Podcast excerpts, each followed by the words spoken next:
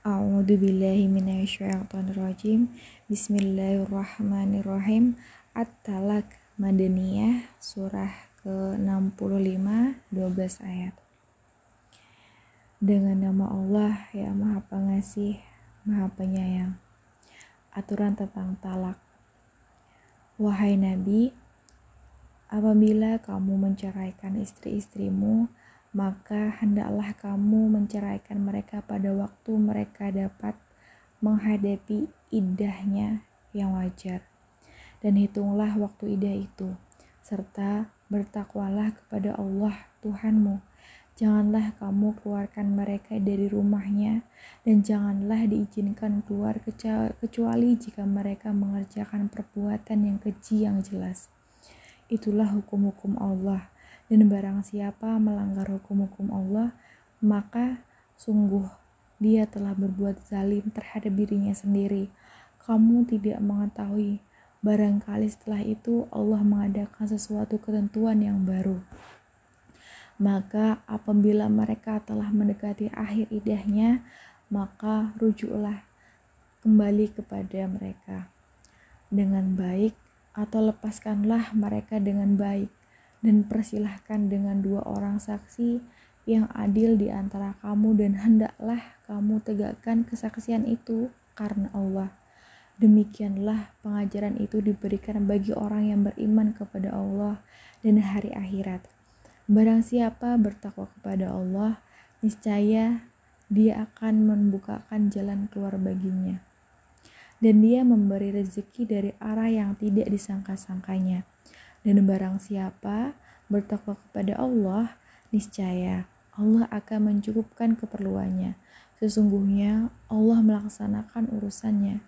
Sungguh, Allah telah mengadakan ketentuan bagi setiap sesuatu. Perumpamaan-perumpamaan yang tidak haid lagi, menopause, di antara istri-istrimu. Jika kamu ragu-ragu tentang masa iddahnya, maka iddahnya adalah tiga bulan. Dan begitu pula perempuan-perempuan yang tidak haid. Sedangkan perempuan-perempuan yang hamil, waktu iddah mereka itu sampai mereka melahirkan kandungannya. Dan barang siapa bertakwa kepada Allah, niscaya dia jadikan kemudahan baginya dalam urusannya. Itulah perintah Allah yang diturunkan kepadanya, kepadamu.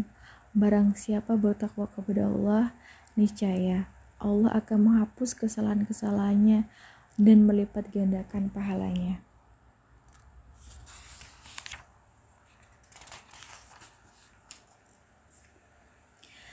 Tempatkanlah mereka para istri di mana kamu bertempat tinggal menurut kemampuanmu, dan janganlah kamu menyusahkan mereka untuk menyempitkan hati mereka. Dan jika mereka istri-istri yang sudah ditalak itu sedang hamil, maka berikanlah kepada mereka nafkahnya sampai mereka melahirkan kandungannya. Kemudian, jika mereka menyusukan anak-anakmu, maka berikanlah imbalannya kepada mereka. Dan musyawarahkanlah di antara kamu segala sesuatu dengan baik. Dan jika kamu memenuhi kesulitan, maka perempuan lain boleh menyusunkan anak itu untuknya.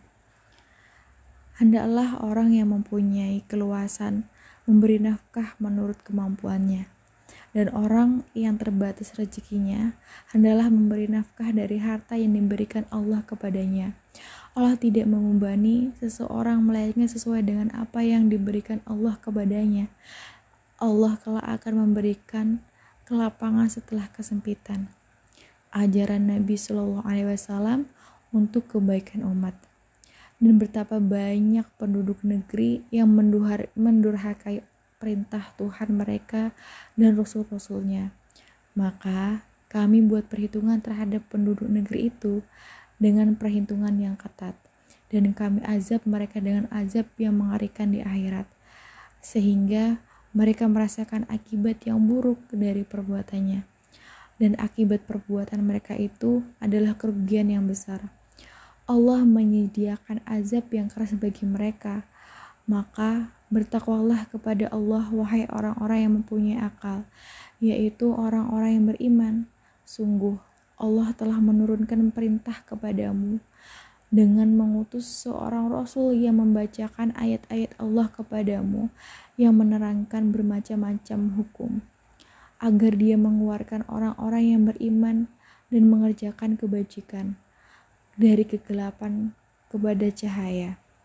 Dan barang siapa beriman kepada Allah dan mengerjakan kebajikan, niscaya dia akan memasukkannya ke dalam surga-surga yang mengalir di bawahnya sungai-sungai. Mereka kekal di dalamnya selama-lamanya. Sungguh, Allah memberikan rezeki yang baik kepadanya.